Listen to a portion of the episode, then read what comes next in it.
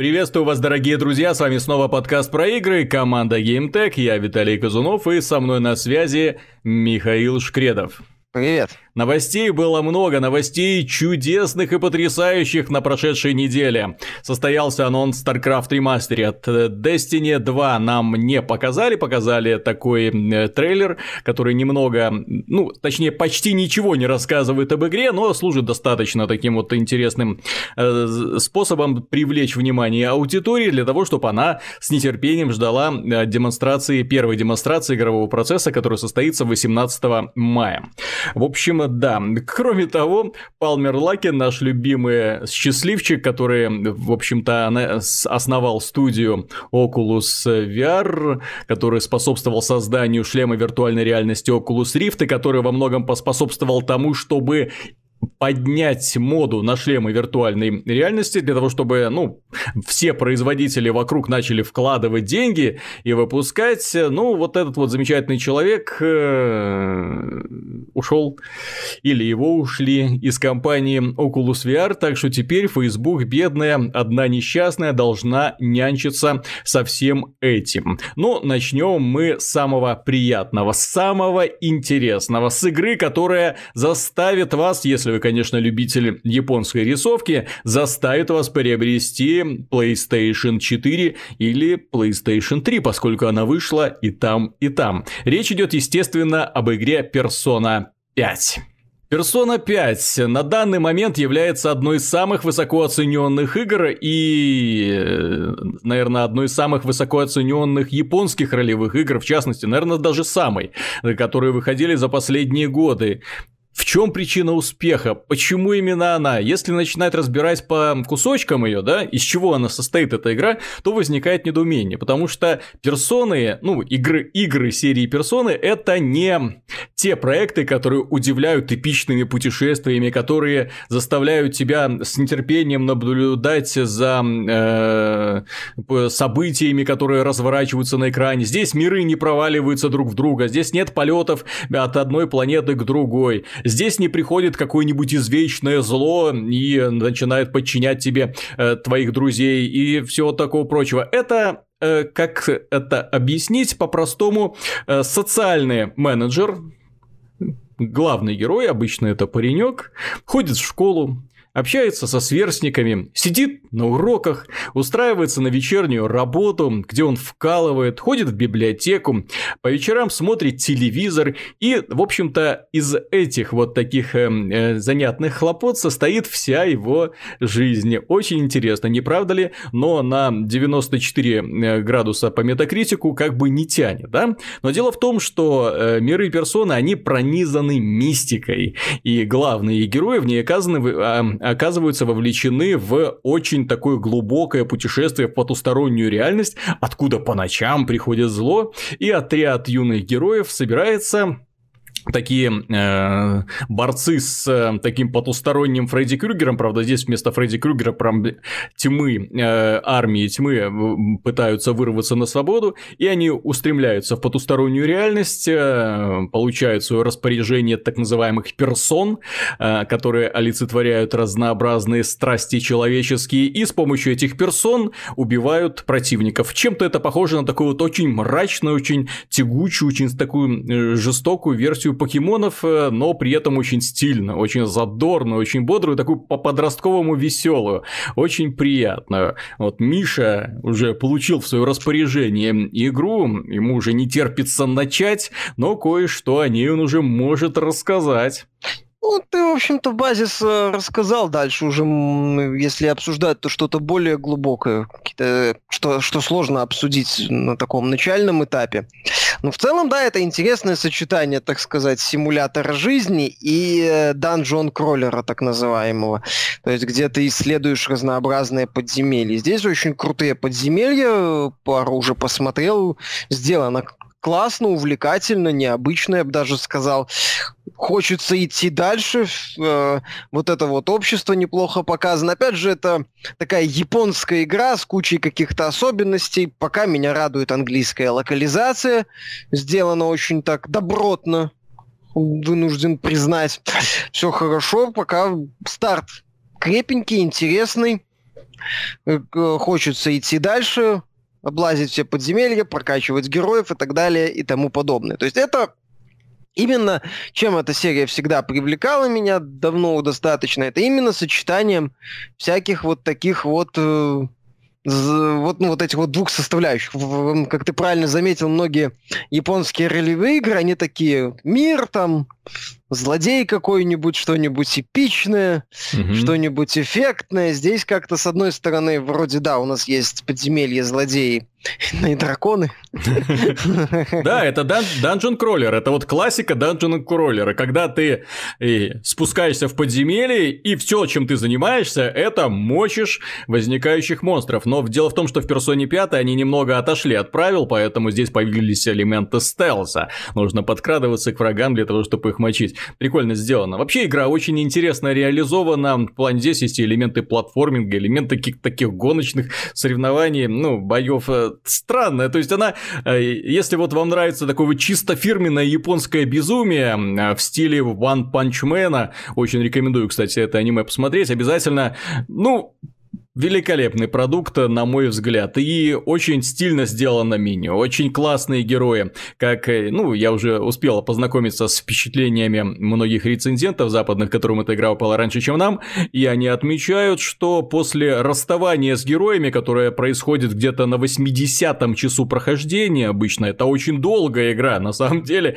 если ее проходить э, внимательно, да, по-моему, ну, и предыдущие части персоны тоже были не коротенькими, так вот, э, после расставаниями с героями возникло ощущение, как будто тебя бросили твои дорогие сердцу друзья, с которыми ты провел кучу времени. Вот как будто вот именно школу закончил, да, и вот тебе нужно уже ехать в другой город, а вся твоя тусовка остается куда в другом месте. Вот примерно с этими эмоциями можно, наверное, связать э, э, финал Персоны 5, потому что настолько хорошие герои, настолько классная вселенная и интересные приключения. В принципе, бесконечные, наверное, э, с памятуя по kaip персоне 4, там можно возиться и возиться и без конца. В общем, э, поздравляем студию Atlas, прекрасная вещь, э, ну, мало кто ожидал, что они э, смогут на достойном... Персона, просто дело в том, что персона 4 была великолепна, и перебить после нее еще вот эффект от четвертой персоны, выпустив пятую, ну, это на самом деле круто, очень круто, и, ну, будем ждать на следующей неделе впечатлений Миши от более плотного знакомства с игровым процессом. Ну а пока перейдем мы к нашему дорогому Палмеру Лаки. Э, да, да, есть такое вот, что э, немножко такие позлословить хочется по поводу этого товарища. Почему? Потому что э, к шлемам виртуальной реальности у нас давно есть предвзятые отношения. Мы уже давно заявили о том, что это, в общем-то, по большей части глупость такая, которая, мода на которую, скорее всего, очень и очень быстро пройдет. Но, как видно, мода прошла немножко быстрее, чем это хотелось бы Фейсбуку. И э, сейчас какие-то посторонние люди будут пытаться способствовать э, популярности данного шлема виртуальной реальности. Плюс э, стоит отметить, что Palmer Lucky, точнее его компания, попала на деньги, когда компания Bethesda выиграла иск, поданный в суде, и обязала их выплатить миллионы долларов, и говорит, что мы еще и запретим продавать шлемы. Ну, пока думаем над этим. В общем... Нет, так они уже а иск э, соответствующие документы подали. Да-да-да. То есть, да, это, э, история еще не закончилась для данной компании. Плюс э, Палмер Лаки, он тоже не совсем белый и пушистый. Дело не связано только с Джоном Кармаком, который ушел из Bethesda и якобы утащил какие-то документы, которые помогли впоследствии создать софт для Oculus Rift. Дело в том, что Палмер Лаки тоже его обвиняли в том, что он ранее работал в компании, а потом стащил наработки и на основании этих наработок сделал Oculus Rift э, и вышел с ним на Kickstarter, где, ну, ему удалось поднять миллионы долларов, а потом им заинтересовалась компания Facebook, и э, ему удалось заработать миллиарды долларов, 2 миллиарда, если быть точным. В общем, товарищ очень неплохо провернул эту операцию, превратившись из такого наивного э, худощавого романтика, которым он выглядел поначалу, в такого достаточно упитанного миллионера, миллионера, который, которому было настолько пофиг на окружающих, что он заявлялся, заявлялся на всякие мероприятия в шлепках, в шортах, в каких-то гавайских маечках. Э, ну, в общем, не вызывал уже такого уважения, как раньше, когда он пытался заразить своей страстью остальных, но, к сожалению, заразил своей страстью э, людей, которые в итоге, ну, мне это кажется, конечно, нужно еще смотреть на финальные цифры, но мне кажется, что люди очень серьезно сейчас теряют деньги на всех этих инновациях, куда они ввалили свои деньги и в пиар, и в раскрутку, и во все остальное, по крайней мере, как-то не слышно и не видно новых анонсов VR-игр, правда? Вот э, после... Ну, крупных их особо нету, ну, да. Ну да, выходит, вышел какой-то тир от Epic Games. Окей, где он? Ну он полный... Нет, так он бесплатно раздается всем, и mm-hmm. это производство его полностью оплачено, да? Э, про профинансировано Фейсбуком. Так я и говорю, а где он? Что он? Где, где буря восторга, которая обычно по сети гуляет? По-моему, уже даже люди заколебались выкладывать видео всякие на Ютубе по поводу того, как я играю во что-то. А последний, знаешь, такой вот бум был относительный, когда вышел Resident Evil 7. Вот тогда э, стало понятно, что, ну да, эта технология что-то может, но делать большую цельную игру, заточенную чисто под VR, ну все-таки, согласись, это достаточно проблематично, хоть компания компания, компания Capcom и достойно, достойно сделала данную игру. Ну, ждем, я так понимаю, что там, Ice Combat, который вроде как тоже еще одна игра. Mm-hmm. VR-мод. С серьезной поддержкой VR, да. И вроде как э, этот самый Гран Туризма Спорт, но это PSVR. А так, да, так-то особых-то. PSVR это вообще приговор, учитывая качество графики этих игр. Кстати, интересно, дело в том, что интересное наблюдение. С начала этого года вышло очень много высококачественных японских проектов. Я их выписал отдельным столбиком э, на листике. А потом выписал рядом другой столбик западных игр, опять же, вышедших с начала года. Естественно, я выписывал более-менее значимые проекты, которые, ну, не загружаемые, которые выходили на дисках, ну, или, по крайней мере, продавались более-менее там за полную стоимость, ну, чтобы был такой вот вес у сравнения более-менее нормальный, адекватный. И, э, вы знаете, польза, точнее, счет отнюдь не в пользу э, западных студий. Если год назад мы говорили, что японские разработчики что-то совсем приуныли, что японские разработчики разучились делать игры, что основная проблема японских разработчиков заключается в том, что они пытаются копировать успех западных студий, что ни в коем случае не надо делать, не надо делать, потому что японских разработчиков и любят как раз вот это вот за японскую шизофрению, которую никто не может подарить на Западе. Ну, люди не чувствуют ее. Э, конечно, люди пытаются некоторые делать, но все равно получается слишком серьезные лица. А японские разработчики, они умеют какую-то веселость добавлять даже в самые отвязные приключения.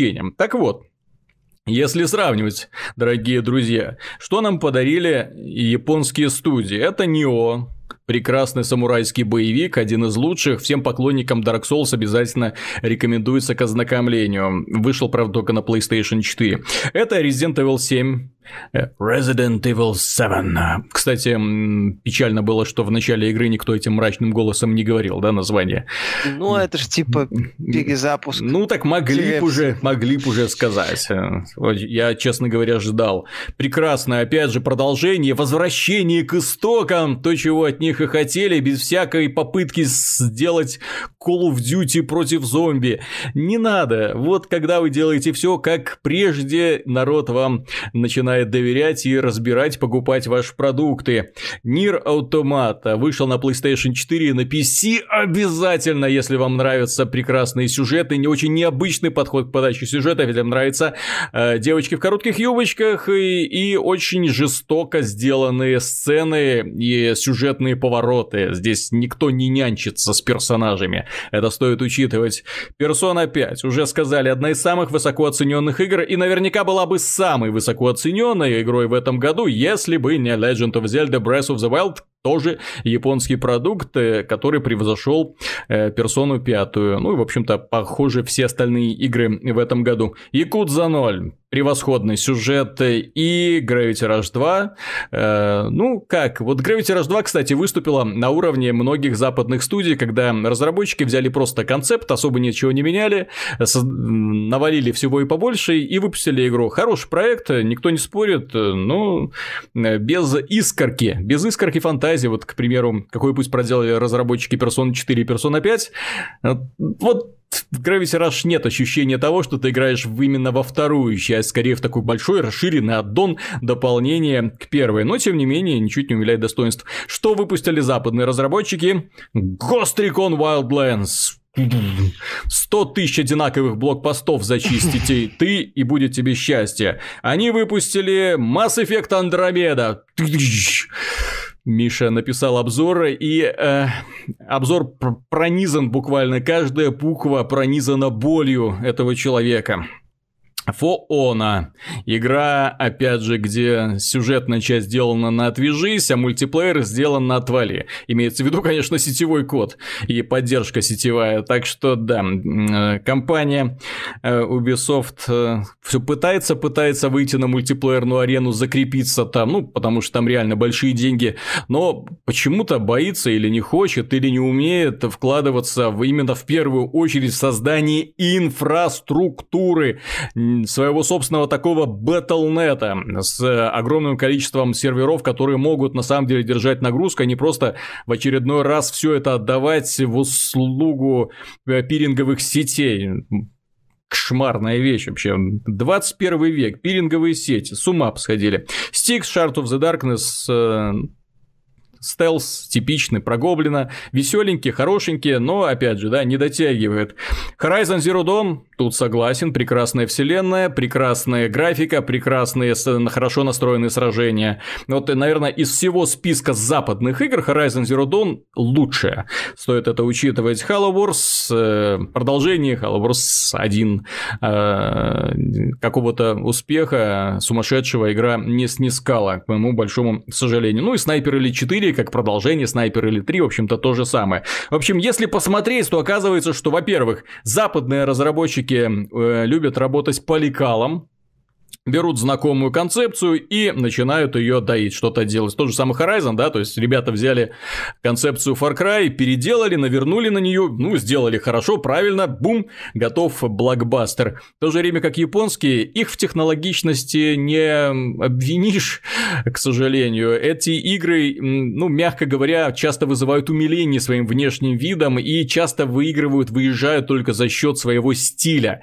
И это касается, в общем-то, практически всех, которые которые я перечислил. Но что отличает э, э, восточных разработчиков от западных, и это стоит иметь в виду, черт побери. Вот Миша мне, когда после написания обзора позвонил для того, чтобы подвести итог, высказаться, поплакаться, вот, основная его претензия была в том, что э, в Mass Effect Andromeda, ну, Понятно, что в этой игре приходилось заводить романтические отношения, чтобы посмотреть на э, то, что разработчики данной игры имеют в виду под словами легкое космическое порно, да?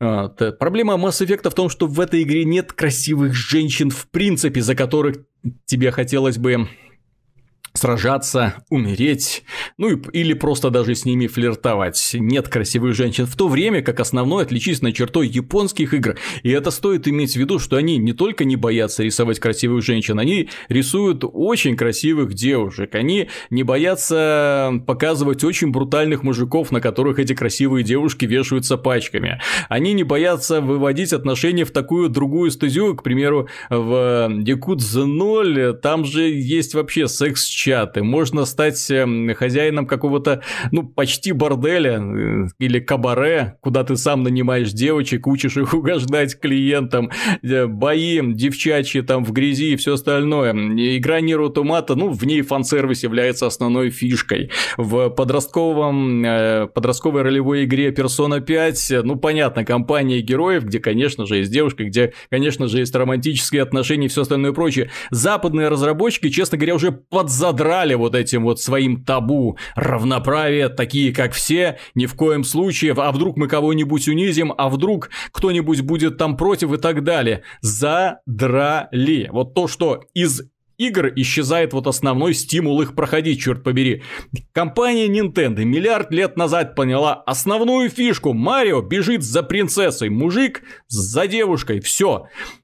Нет. Ну, в Зельде этот концепт если бы, если бы получил пару твистов. Да-да-да, но, е, но если бы данную игру делали западные разработчики, что-то мне подсказывает, то э, вместо Марио была бы одутловатая такая девушка, такая девушка-мужик, вот, и спасала бы она другую девушку, возможно а может быть мужика, ну так, чтобы а всем по чести. Был бы геем. А тот был бы геем, да, то есть она прибегает в замок, извини, твой возлюбленный...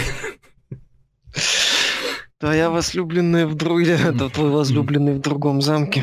Нет. Нет, Луиджи был бы геем, он бы вместе с этой вот девушкой, девушка-парнем, спасал бы Марио, угу. наверное. А Марио... Марио был бы трансгендером. Угу наверное. Вот, вот реально возникает Таким ощущение... был бы Боузер. А вот Боузер был бы белым гетеросексуальным мужчиной. Но он был бы злодеем таким, Ко- Которого злом. бы скинули в лаву, да. Да, которого бы постоянно сбрасывали в лаву, причем-то не, у него было... Вот он был бы, у него там сколько в Марио миров? 9. Угу. В каждом уровне, уже не помню сколько под уровнем, но вот у Боузера была бы, так, была бы такое вот семейство Боузеров, это была бы обычная гетеросексуальная семья. Вначале бы ты методично скидывал в лаву детей Боузера, потом его жену в предпоследнем уровне и в конце самого Боузера. Угу. То есть вот так бы раз за разом. Это была такая большая семья. Ну да. Стан- традиционная. И в итоге получается, что э, только у японских разработчиков, похоже, остались яйца. Все остальные вот поддались вот под эту всю феминистическую гомоистерию. И это немного, э, мягко говоря, напрягает, особенно когда ты вот видишь это ну, практически в каждой выходящей игре, где создатели уже не решаются переступить за это, где они, блин, не хотят рисовать красивых девушек, где они, ну, боятся вот как-то сделать вот отношения между мальчик-девочка формата мальчик-девочка, а не такой вот просто какие-то там романтические воздыхания или просто вообще без ничего, типа ты солдат, я солдат, мы друзья, все, идем вперед. Ну, и это да, и это, э, мне кажется, основная проблема игры, которые создаются с оглядкой оглядкой на всякие это меньшинства, да, создаются, естественно, для того, чтобы понравиться меньшинству, и при этом подсознательное возникает сопротивление у большинства. И, естественно, эти игры, ну, мягко говоря, популярностью особой не начинают пользоваться. Э, ну, вот такое вот у меня видение, мне кажется. Ну, мне кажется просто, что многие японские игры, в том числе, ну, хорошие, которого ты отметил, они создаются, авторы, точнее, авторы их понимают, что они хотят сделать. Они изначально создают мир и пытаются создать героев, которые являются продуктами своего общества, своего окружения. Это правильно. То есть, э, если мы возьмем, например, Якудза 0, там же это как бы приквел, и оба главных героя там еще очень молоды. Тем не менее, они не являются какими-то рефлексирующими подростками, это они часть Якудзы. Один является, второй был изгнали, и э, их, они уже через, э, прошли через определенные проблемы и, э, и, скажем так, интегрированы в это общество якудзи. Ты понимаешь, что они как бы часть этого общества, и почему они себя так ведут. Это они часть мира цельного. То есть авторы э, сначала создают мир, потом создают персонажей на основании их общества этого мира и понятных тебе, как игроку, правил. А вот э, авторы некоторых западных игр у меня ощущения подходят как-то с другой стороны. Типа, а давай сделаем игру про молодого первопроходца, который вот решает проблемы других. Давай. И вот под это начинаются подгонки. В итоге мы получаем, да, как Mass Effect Andromeda. Чувак, ты первопроходец, и можешь там вот взаимодействовать с древними реликтами. То есть ты как бы уникальный молодой парень или девушка не сильно, не очень сильный, пускай mm-hmm. участник экспедиции, поэтому ты будешь всегда решать все проблемы, идти вперед, несмотря на то, что у тебя есть уникальная способность. Там, мне кажется, с таким человеком надо немножко по-другому обращаться, ну да mm-hmm. ладно. Вот. И ты вот, вот в эту вселенную перестаешь верить. Да, ты понимаешь, что в этой вселенной почему-то нету красивых женщин или каких-то таких накачанных мужчин. Ну, не, не, они просто среднестатистический современный полуподросток, не знаю, вот что-то такое. То есть нету каких-то крутых героев, нету запоминающихся героев, есть набор вот таких вот странных современных, скажем так, архетипов. Так откуда ты возьмешь э, э, яркие запоминающиеся характеры, если а нет, у тебя, есть, есть, если есть, у тебя задача всех усреднить, блин?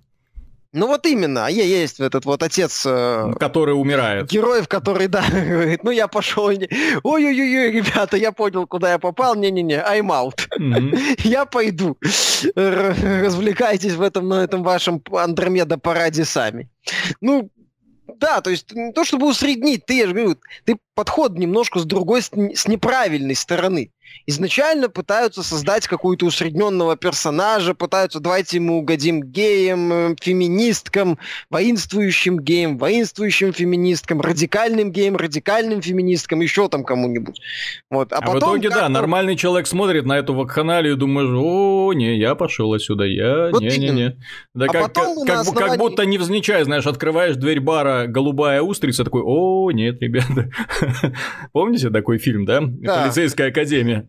Там было смешно. А потом вот под это вот начинают как-то на, на, на это, точнее вот на эти вот базовые колонны, скажем так, начинают натягивать вселенную. В итоге, да, натянутая вот на эту, на все эти штыри вселенная выглядит как лицевая анимация в Mass Effect Andromeda. Угу. И, соответственно, вселенную ты не веришь, э, в окружение ты не веришь, происходящее у тебя вызывает э, один вопрос за другим, ни с кем из героев ассоциироваться не хочется, потому что это какое-то сборище странных героев достаточно, и все, и ну, атмосфера да. летит к чертям.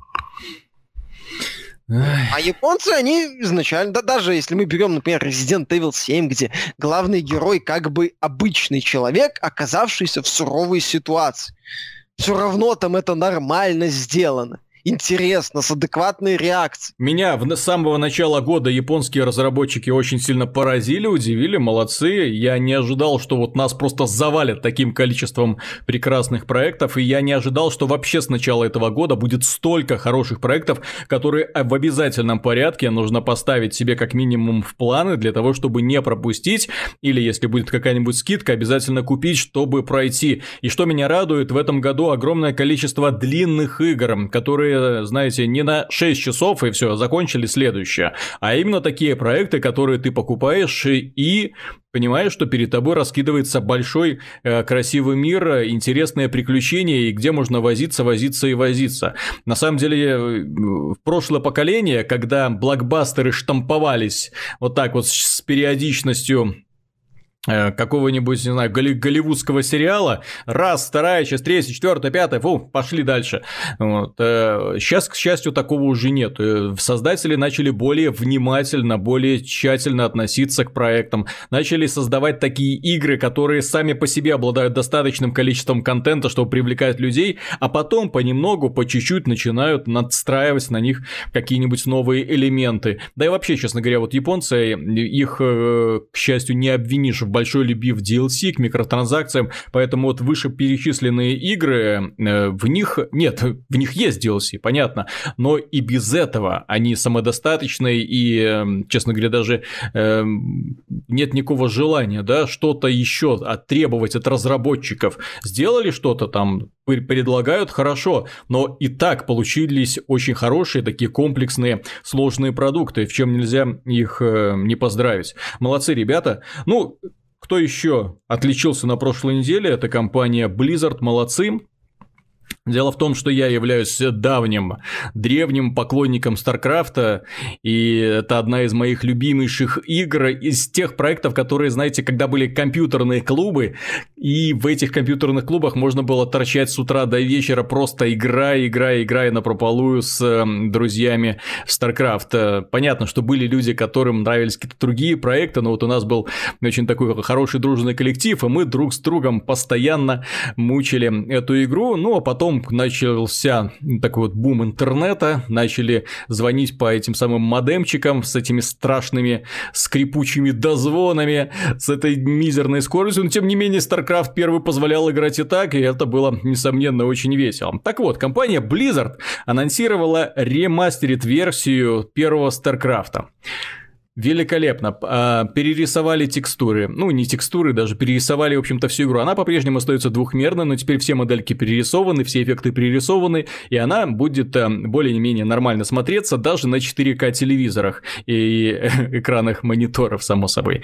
Можно приближать, отдалять картинку. Самое главное, что добавили поддержку новых сетевых возможностей от Blizzard, такие как, ну, общение в чате, общий чат, возможность записывать и транслировать э, сразу сразу матч по Фейсбуку, общаться голосом, что тоже приятно. Есть э, возможность, э, ну, понятно, реплеи и, в общем-то, и раньше были, но, тем не менее, они обещают, что даже брифинги, некоторые брифинги перед э, миссиями они перерисуют. В общем, нам обещают возвращение Старкрафта с его прекрасным сетевым кодом, с его э, прекрасным мультиплеером, и анонсировано все это было в Южной Корее, чем, конечно же, они немало порадовали именно тех ребят. Почему? Потому что в Корее со Старкрафта именно, именно начался киберспорт.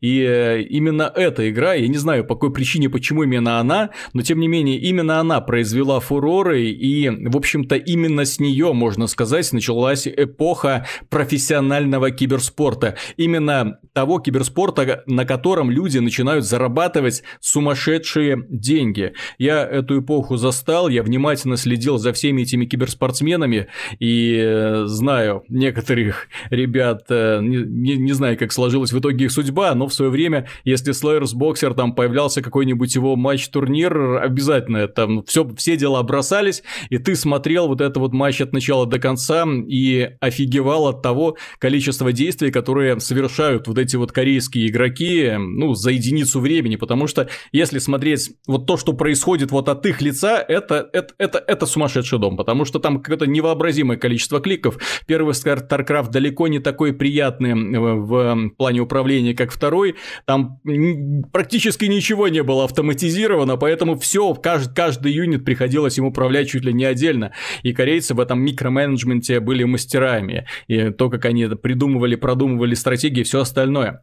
И у многих людей возникает справедливый вопрос, а почему именно Южная Корея стала своего рода колыбелью киберспорта? А потому что в Корее люди начали вкладывать в это деньги. Здесь впервые начали транслировать матчи по телевизору. Есть даже отдельный канал, который посвящен исключительно киберспорту. И, естественно, канал, который привлекает рекламодателей. Через рекламодателей идут деньги. В связи с этим очень многие компании, такие как, например, Samsung, такие как телекоммуникационные компании, у каждой из них есть своя собственная киберспортивная команда, которая, ну, в общем-то, называется соответствующая э, Samsung Ханы, например, да. То есть, и вот они выходят, сражаются с кем-то, если выигрывают, то вообще замечательно. Тем не менее, э, таким образом растет престиж, в общем-то, и самой компании, по крайней мере, внутри Кореи. И есть даже отдельная киберспортивная сборная у южнокорейской армии. Что интересно, ее родоначальником стал именно Slayers Boxer, который одно время являлся сильнейшим игроком на планете, выигрывал чемпионаты, турниры и все такое прочее. Фанбаза была сумасшедшая. У человека в клубе состояло 600 тысяч э, человек в его фан-группе. Это, ну, такой товарищ для... Вот учитывая, что это было начало нулевых, да, ну, представьте, такую вот популярность, это на самом деле невообразимая вещь.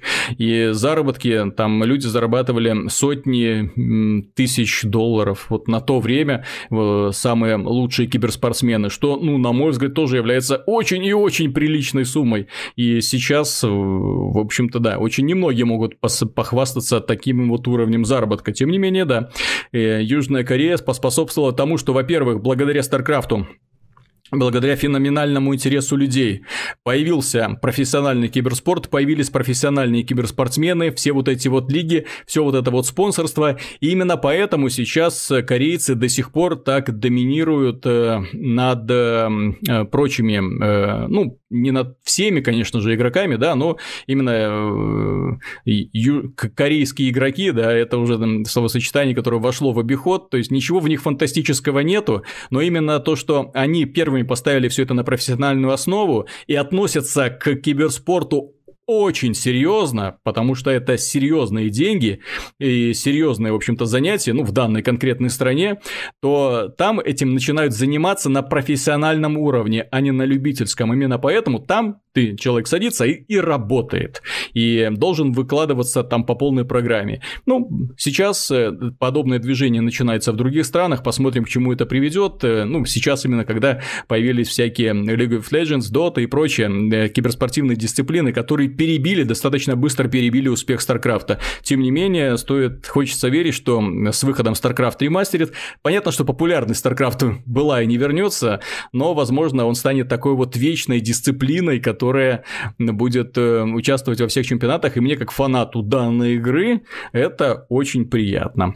Вот, Миша, ты не знаю, ты, наверное, не фанат Старкрафта, да? Нет, я проходил сюжетную кампанию, она мне очень нравится, но клубы киберспорт, мультиплеерные эти моменты не застал. Смотрел прохождение, да, смотрел тоже эти подборки роликов, где показывают, как корейцы играют в StarCraft. Реакция на них тоже была. Нифига себе, это с какой планеты показывают трансляцию. Но именно фанатизма к мультиплееру StarCraft у меня никогда не было. Я вообще в реал-тайм стратегии к мультиплееру особо не лез не мое это было, вот, не а, заходило. А Мне я это просто... компании, компании проходил исправно почти все. Вот, а я просто стратегии в первую очередь оцениваю по мультиплееру, и, возможно, именно из-за этого у меня к ним такое чуть слишком излишнее э, требование предъявляю. Дело в том, ну, что... Ну, это нормально. Дело в том, что StarCraft я начина оценивал как, то есть я несколько лет играл чисто мультиплеер, а потом выяснил, что там еще и компания есть. И в общем-то, пошел ПУ, вдохновился, поиграл, да. Но дело в том, что эмоции, которые тебе э, доставляет матч, особенно если ты выигрываешь, а и если ты проигрываешь, тем более. Дело в том, что эта эмоциональная подпитка, с ней не может сравниться ни одно прохождение кампании. Вот к моему сожалению большому. Э, и, возможно, именно из-за этого сейчас э, такой расцвет получили именно игры, заточенные под мультиплеер, потому что, ну, люди поняли фишку, да, то есть, если компания тебе не может дарить даже близко таких эмоций, то, в общем-то, зачем ее делать, да? Вот как сделали создатели Overwatch, такие, а зачем? Давайте не будем ее, да? Зачем нам вообще нянчиться? Черт с ней уже. Вот, да, да, давайте сразу мультиплеер, все равно люди будут только в мультиплееры играть. Ну, примерно так оно и было. Я начинал много раз играть в StarCraft, ну, забавно, потешно, потом, о, оказывается, там герои есть, о, оказывается, это не просто так, оказывается, это вселенная.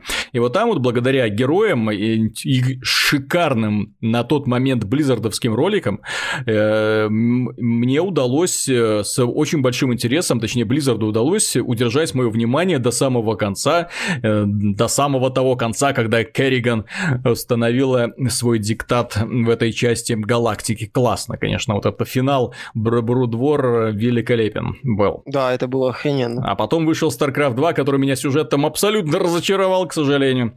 Вот, но, тем не менее, с третьей частью, с третьим как это, с, с третьей частью, третьей частью второй, трилогии. Да, с третьей частью трилогии им удалось более-менее выкрутиться, но, в общем-то, уже понятно, что Блин, две части как подготовка и да, какие-то да, да. такие убо... средненькие достаточно попытки завязать старые концы. Сюжетно, да, меня первые две части Старкрафта второго тоже обескуражили, я бы сказал. Угу. Ну и в целом там у Blizzard после Diablo 2 по стилистике вопросы начались. Ну, пошли в мультяшный Нет, стиль, к сожалению. Да, они как-то отошли от такой мрачноватости и инфернальности в, в развлекательную мультяшную часть. И, как по мне, не, не, не надо было. Ну, это, по-моему, с уходом Ропера и началось. Мне жаль, что, да, потерялся такой мрачный стиль. Мне жаль, что Diablo 4, если и будет, то, скорее всего, по графике он будет э, сродни Heroes of the Storm. Меня это пугает, честно говоря. Я очень боюсь анонса Diablo 4. Я его жду и боюсь. Это странное противоречивое чувство. Но э, чего я очень хочу и чего я очень жду, это появление игры Quake Champions. Quake Champions, которую создают сейчас Bethesda, компания id Software, точнее под патронажем Bethesda создает компания id Software в сотрудничестве с Saber Interactive, э, питерской студии, которая очевидно рисует им контент э, для всего этого дела. Это будет условно бесплатная игра, естественно, это будет эм, герои-ориентированный шутер, где будут разные герои с разными способностями, такой вот Quake Overwatch, э, что-то вроде этого, ну понятно, что мода влияние заставляет делать, заставляет идти против течения, заставляет наступить на горло собственной песни и делать то, что модно. Ну вот сейчас id Software это и делает. Тем не менее, судя по роликам, судя по презентациям, получается у них очень и очень неплохо. Я видел несколько демонстраций игрового процесса, великолепно, очень жду, когда начнется бета-тест закрытый, чтобы принять в нем участие. И что интересно, дело в том, что на этой неделе они представили нового героя Анарки, этого сумасшедшего бота, который меня дико напрягал в Quake 3. Если там люди тренировались, то тренировались обычно на Анарке, потому что он был э, с рейлганом очень круто обращался, и нужно было вот если ты перестрелял анарки, все, ты готов уже для чемпионата. Очень быстро, очень гадкий товарищ, который доводил до белого коленя. В общем, и сейчас они его представили, и я чего-то так вспомнил про историю. Дело в том, что когда я играл в Quake одновременно, был дико популярен другой мультиплеерный шутер под названием Unreal Tournament. Ты его наверняка помнишь, потому что ты являешься я его играл глубоким очень, фанатом. Очень да. да. Вот, и, Мне нравился и наверняка вот в то время, если бы мы с тобой познакомились, то мы бы друг другу морды били, потому что я бы кричал «Квейк лучше!», ты бы кричал «Unreal лучше!». Вот, и, ну, в общем-то, да, так и, и было. И приводили бы доводы. Я бы тебе кричал «Квейк быстрее!», ты бы говорил «Зато в Unreal в пушек два режима стрельбы!». Ну, вот, ну и прочее. Больше возможностей, карты прикольней. Да-да-да. Масштабней. Вселенная есть. Да, получше. В, в отличие от. В отличие от Quake. Ну, Unreal, да, это же Unreal Tournament это продолжение, ну, ну, ну такое, духовное продолжение. продолжение. Да, да, Unreal там все-таки был элемент вселенной. Вот. Ну, я, там пом- был я помню эти споры, я помню это, на форумах выясняли отношения, при встречах выясняли отношения, в клубах выясняли отношения. Эпоха была та еще. А вот сейчас, если посмотреть, Миша, а где тот Unreal Tournament, да, который в pre-альфе какой-то сейчас прибывает и который не вызывает вообще никакого интереса у людей. Ну, как-то вот вообще. То, пожалуйста, заходите, играйте. Unreal Tournament готов. Вот уже, вот чуть-чуть. Еще немножко и уже будет э, что-то сделано. Но пока вот оно уже который э, год э, варится в таком вот непонятном состоянии, и непонятно, что из этого в итоге получится, да. И э, по демонстрациям не вызывает особого энтузиазма, где, к сожалению. В то время как Quake Champions, который подается Bethesda очень грамотно, вот такие малюсенькие вот ролики презентационные, где тебе показано чуть-чуть игрового процесса, бум-бум, шмяк, и все, ролик закончился, и ты такой сидишь, блин, хочу, хочу, еще, давайте, давайте. Под... Но нет, увы, придется ждать для того, чтобы в это все поиграть. Очень хочется верить, что Quake в итоге оправдается, вот, но что приятно, если так посмотреть, то в 2017 году опять произойдет столкновение такой вселенной. Я э, не уверен, но что-то мне подсказывает, что проснутся опять вот эти вот фанаты Unreal Tournament, которые, э, господи, уже 17 лет назад, да, которые 17, да уже почти 20 лет назад э, спорили с фанатами Quake о том, что лучше, и вот сейчас опять, что лучше, посмотрите на свой Quake, а Quake-то будет уже и красив, Quake будет и моден, и что интересно, если кто не знает, Quake э, Champions, он ко вселенной так Квейка опять не имеет практически никакого отношения. Но самое забавное, что э, если опять же погрузиться в историю, Quake — это прообраз современного мультиплеера.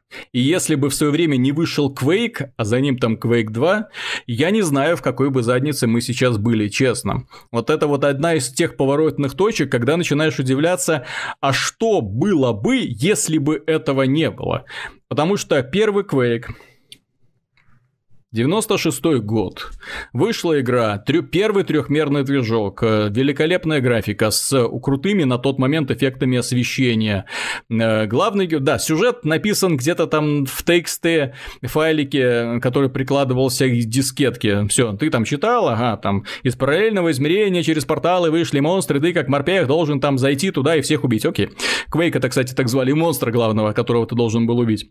И, в общем, да. вот, э, и ты шел, прыгал, бегал, все было весело, классно, и в финале убивал. Но дело в том, что Quake был очень открыт для модов.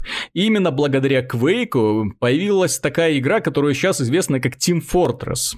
Именно тогда, в первый, для модификации, самая популярная для первого Quake называлась Team Fortress. Разные герои, все такое. И потом появилась Team Fortress 2, что приятно. Quake 2 это игра, которую сделали уже за какой-то там год, 97 год, уже сиквел пошел. Э, совсем, совсем другая вселенная, совсем другой сюжет. Э, люди атакуют планету Строгос, на которой живут механические существа Строги, для того, чтобы закрыть портал, через который эти Строги валят на Землю и там все уничтожают. Тема забавная. Э, шутер был опять поражал очень крутой графикой, очень интересным, опять же, представлением оружия, жестокостью. И до сих пор помню, как эти враги разваливаются на такие вот ровные кубики, кроваво-красненькие, полигончики такие. Прикольно было делать. И опять же, что было бы, если бы не было вот этих двух игр? Не было бы Half-Life. А если бы не было Half-Life, не было бы Counter-Strike. И что? И, вот, и где бы мы сейчас были, да?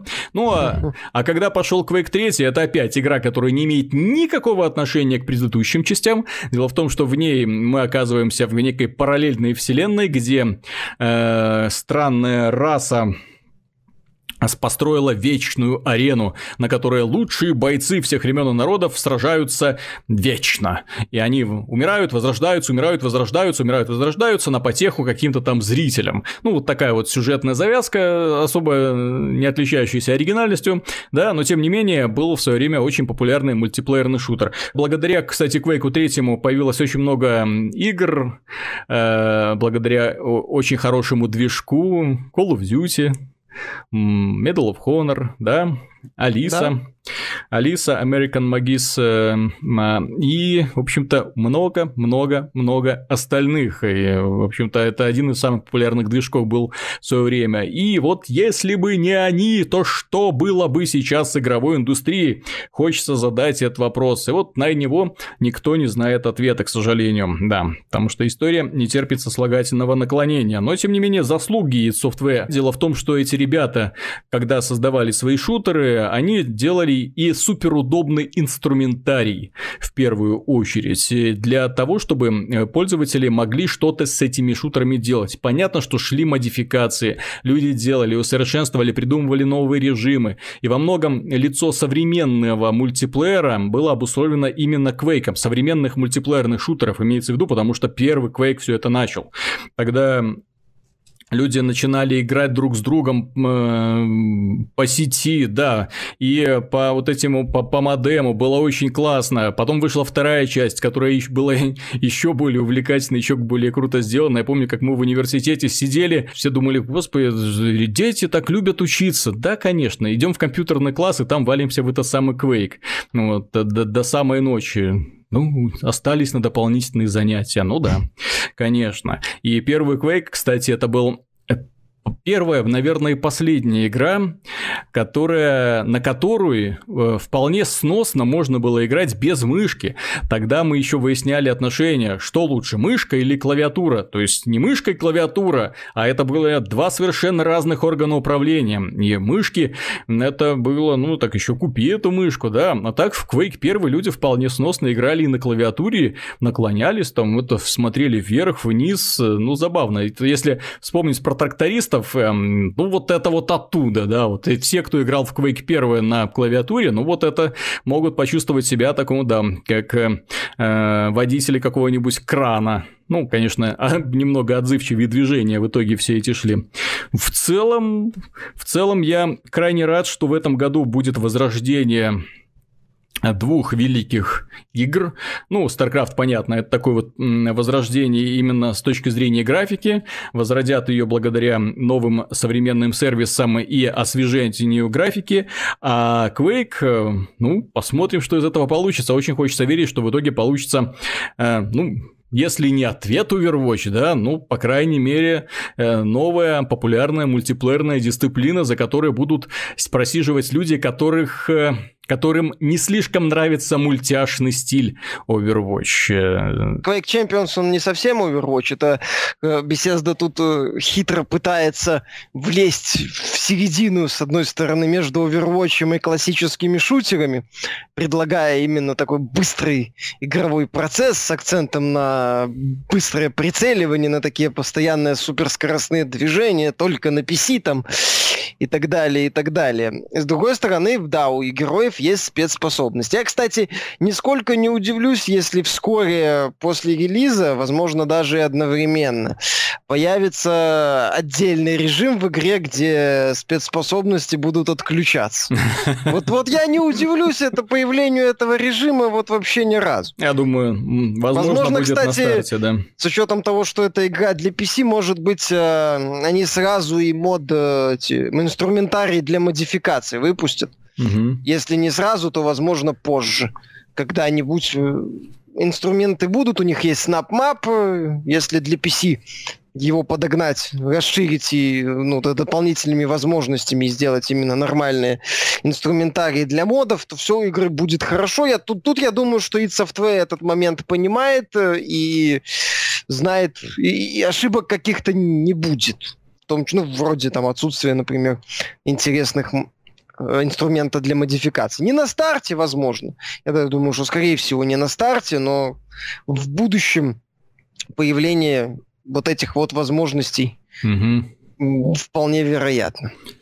Да, ну а что касается дополнительных сюрпризов, дело в том, что на этой неделе был анонсирован шутер Destiny 2. Ну, точнее как, шутер, это массовый онлайновый мультиплеерный шутер если так можно выразиться. Первая часть была именно такой. Был мир, по которому люди бегали, выполняли там разнообразные, разнообразно однообразные квесты. Вот, выбивали оружие, пытались найти для себя лучшую броню, выходили на мультиплеерные арены, ходили вместе в рейды для того, чтобы замочить какого-нибудь очередного босса. В общем, ребята развлекались по полной программе. Игра была плохо принята, имеется в виду первая часть была плохо принята прессой, ужасно, оценки были 6, 7, э, Банджи, что вы сделали? Тем не менее... Шесть часов компания, да, как 6... так? Да, очень много нытья было по этому поводу, но потом пресса заметила невиданную вещь. Людям нравится эта игра, люди просиживают в ней э, десятки и сотни часов, ходят в эти самые нудные рейды, играют в этот самый мультиплеер, исследуют эти планеты, выполняют ежедневные, еженедельные миссии. Да что ж такое, черт побери. И внезапно после этого оказалось, что Destiny не так уж и плоха. И с тех пор, когда Bungie начинала, э, выпускала разнообразный дополнительный контент. Один, одно такое небольшое дополнение, второе, одно, третье очень большое дополнение. The Taking King великолепно вообще проделали работу над ошибками, там переработали очень много. Молодцы ребята. И пресса внезапно заметила, что игра-то вот легендарная, что она классная. И сейчас, когда состоялся анонс Destiny 2, ну и сначала был тизер, не, не совсем понятный, а такой очень маленький, а потом был трейлер, тоже не слишком большой, там времени занимал в полтора раза всего больше, чем этот самый тизер.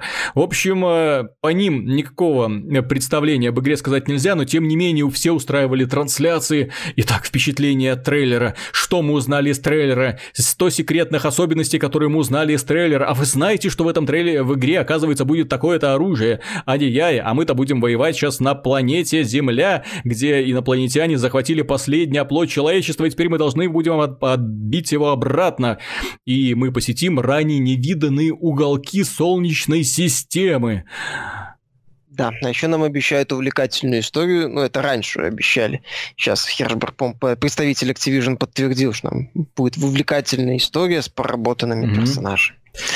Только вот у меня не получается верить во все весь этот энтузиазм от людей, которые до этого поставили оригиналу там шестерки, пятерки и семерки. Ну не получается, что у вас внезапно проснулось столько страсти, что вы готовы столько времени уделять такой игре. Ах, продажные вы сволочи. В общем... Ну, во-первых, Activision обещает все исправить. Во-вторых, все-таки проект громкий. В-третьих, в первая часть, несмотря на все оговорки, оказалась популярной. Да, внезапно. Мы столько сделали для того, чтобы ее покупить, а внезапно она популярна. Как так-то? Ну, вот так вот и получилось. Вот я, ну, вот, я вот такого вот не терплю. Ну, что это за... Ну, ошиблись. А. Бывает. Оценили ту часть, которая имела второстепенное значение в игре. Ты же сам отмечал, что проблема Destiny в том, что банжи продумали эндгейм контент и не mm-hmm. продумали базовый контент. К сожалению, не, не все так основательно стали изучать endgame контент. На этом фоне, кстати, достаточно высокие оценки Division в каком-то смысле смотрится забавно, потому что там были определенные проблемы с endgame -контентом и, собственно, с сетевой частью. Ну так а как, Из-за чего игра а как большинство журналистов аудиторию. оценивает игры? Прошел, поиграл, там, прын-прын, несколько матчей в мультиплеере, все, все, решение принято. А дело в том, что когда люди начинают играть в массовую, а, а я к Destiny сразу относился как к массовой онлайновой игре, и где Прохождение кампании или достижение максимального уровня – это только начало. Я в ней провел кучу времени, так что перед, когда я выносил окончательный вердикт, я уже понимал, что имею э, перед собой очень хороший, крепкий и, главное, э, умело собранный продукт, которому не хватает вот единственного момента презентации для казуальной аудитории. То есть именно э, такой вот заманухи, которую умеет делать Близзарды в World of Warcraft, к примеру, да, то есть где ты про World of Warcraft, бац, у тебя там персонажи интересные, и история раскручивается, и квесты интересно выполнены. Там, к сожалению, ничего это нет. Там тебе сразу миссии, бум, иди туда, иди туда, о, все, разбомбили, хоп-хоп-хоп, спаси, спасли человечество. Замечательно, до встречи в следующем аддоне. Вот. Э, слишком плохо было проработанное вот именно начало, вступление, погружение игрока, но тем не менее все остальное было сделано замечательно, и это позволило мне, э, при, точнее, это превратила в моих глазах Destiny в одну из самых увлекательных игр, за которые я провел несколько лет. Несколько лет, это очень много. Понятно, что сейчас к первой части уже не вернусь, но очень рад, что выйдет вторая. И, что очень важно, вторая часть выйдет на PC в том числе. Она выйдет на PC, PlayStation 4 и Xbox One, и э, будет полностью переведена на русский язык, что нельзя не приветствовать. Это будет, кстати, первая игра от Bungie, которая будет переведена на русский язык первая. Это, кстати, первая игра от Банжи со времен, кажется, Halo 2 для Висты, которая появится на PC. Именно так. Я же говорю, Потом я, я, я, чего и радуюсь. Э, внезапно получается, что Bungie приходит и на PC, внезапно оказывается, что рынок PC созрел для подобных мультиплеерных проектов, ха-ха, да? Видимо, посмотрели, как популярен The Division, и да, да неплохо продается, чё мы, чё, чё мы тупим, чё не выпускаем, да? На PC, может, а по Warframe там он неплохо себя чувствует. Да? Ну, не то чтобы как игра сильно похожа на Destiny, но там есть общие точки соприкосновения. И там, и там, там кооперативные забеги с отстрелом монстров и убийством босса в финале. Да, это все популярно. С другой стороны, на PC, PC-пользователи, они ну, то чтобы избалованные, но требовательные. Ну, Они привыкли к очень большим э, и крупным обновлениям благодаря компании Blizzard, кстати. Желательно бесплатным. Да, желательно. Ну, можно вспомнить сезоны Diablo, например. Угу. Можно вспомнить ситуацию с Warcraft ом, где обновление, платное обновление, это уровень легиона. Угу. То есть это серьезнейшее изменение в механике. Э, и основательная такая добавка в плане контента. То есть, если на пользователю PC предложить купить дополнение в типа Rise of Iron, Угу. Вот как второе дополнение для Destiny. Пользователь PC обидится. Потому что Rise of Iron это было такое, ну, неплохое, скажем так, дополнение в большей степени для фанатов. Так он обидится и, и пойдет вонять на форумах, понимаешь? Вот именно, Основ... да. Основная проблема пользователей PC, что он альтабнулся и пошел вонять на форумах. Вот, в то время как пользователи консоли не слишком, он там, ну, максимум зайдет в магазин PlayStation и поставит какую-нибудь четверку, а не пятерку. И... Ну, может быть. А на PC-то его мнение сразу услышат. Если они будут выпускать э, на персональных компьютерах, то, скорее всего, в Steam, а в Steam с его удобной системой оставления отзывов, э, это будет апокалипсис. Не дай бог какой-нибудь недостаток в игре проявится. Не дай бог. Вот это будет очень весело. Э, ну, по крайней мере, со стороны. Будет, но будут проблемы. То есть, mm. э, Activision, кстати, пообещала, что она пересмотрела, э, пересмотрит политику поддержки Division, ой, Destiny и будет выпу- стабильно выпускать обновления, слушать пользователей, потому что это, насколько я знаю, была одной из очень серьезных э, проблем, ну не проблем, претензий к Банже, что компания медленно выпускала обновления, не торопилась э, слушать пользователей и в целом не лучшим образом себя вела в том, что касалось э, поддержки. Именно так. Ну, у Bungie вообще проблема в том, что это консольная компания, они всю жизнь работали на консоли. Ну, не всю жизнь, э, имеется в виду, когда с тех пор, как их купила Microsoft, они работали только на консолях и привыкли исправлять проблемы, выпуская следующую часть. Понимаешь, они не умеют работать так быстро и гибко, как современные разработчики на PC в том числе, да, которые э, моментально, которые общаются, во-первых, общаются с поклонниками, которые реагируют на них, которые начинают сразу тестировать, которые сообщают о том, что будет внесено, а не так вот... Ой, ну подумаем. И где-то через полгода выходит обновление, которое правит аж проблемы в балансе в мультиплеере. Блин, через полгода после того, как вам уже мозг плешь проели э, о том, что вот есть такие-то проблемки, вот это вот оружие просто суперсильное, ребята, надо бы что-нибудь сделать.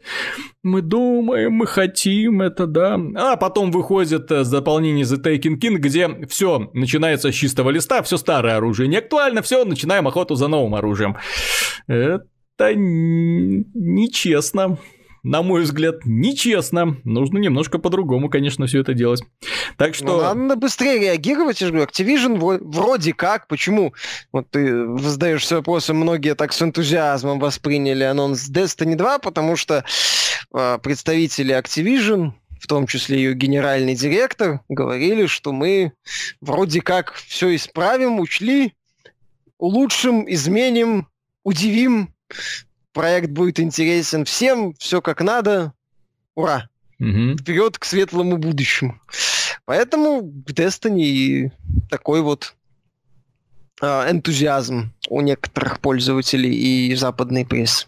Ну и плюс к этому, все-таки пользователи PC очень любят массовые онлайновые игры, это раз. Во-вторых, очень любят мультиплеерные шутеры, это два. А если бы Destiny 2 был бесплатным, они вообще кайфовали, это три. Но, к сожалению, он будет продаваться за деньги, да еще и с сезон пассом сразу. В общем, будет весело, я так понимаю. Ну, выйдет, кстати, в сентябре, в начале сентября. Хорошо выбранная дата. Никто не будет пытаться убивать Star Wars Battlefront, да, потому что Activision умеет считать деньги, да, вот, и не подставлять свои удачные, успешные проекты под удар. Да, эм, это я намекаю на, кстати, Activision и, опять же, на вот эту вот историю с некрасивую с Titanfall. Кстати, для Titanfall вышло очень неплохое дополнение, так что э, Колони э, карта, новая карта вышла, новые всякие ништячки появились, так что если хотите вернуться, сейчас самое время. Дорогие друзья, на этом все. Надеюсь, выпуск вам понравился. Ну, дальше будет э, лучше потому что будет больше красивых интересных игр, с которыми мы вас, несомненно, познакомим. Оставайтесь с нами, подписывайтесь, комментируйте, что вам понравилось, не понравилось. Надеюсь, что все-таки мы справились со своей задачей хорошо. Ну и до встречи на следующей неделе.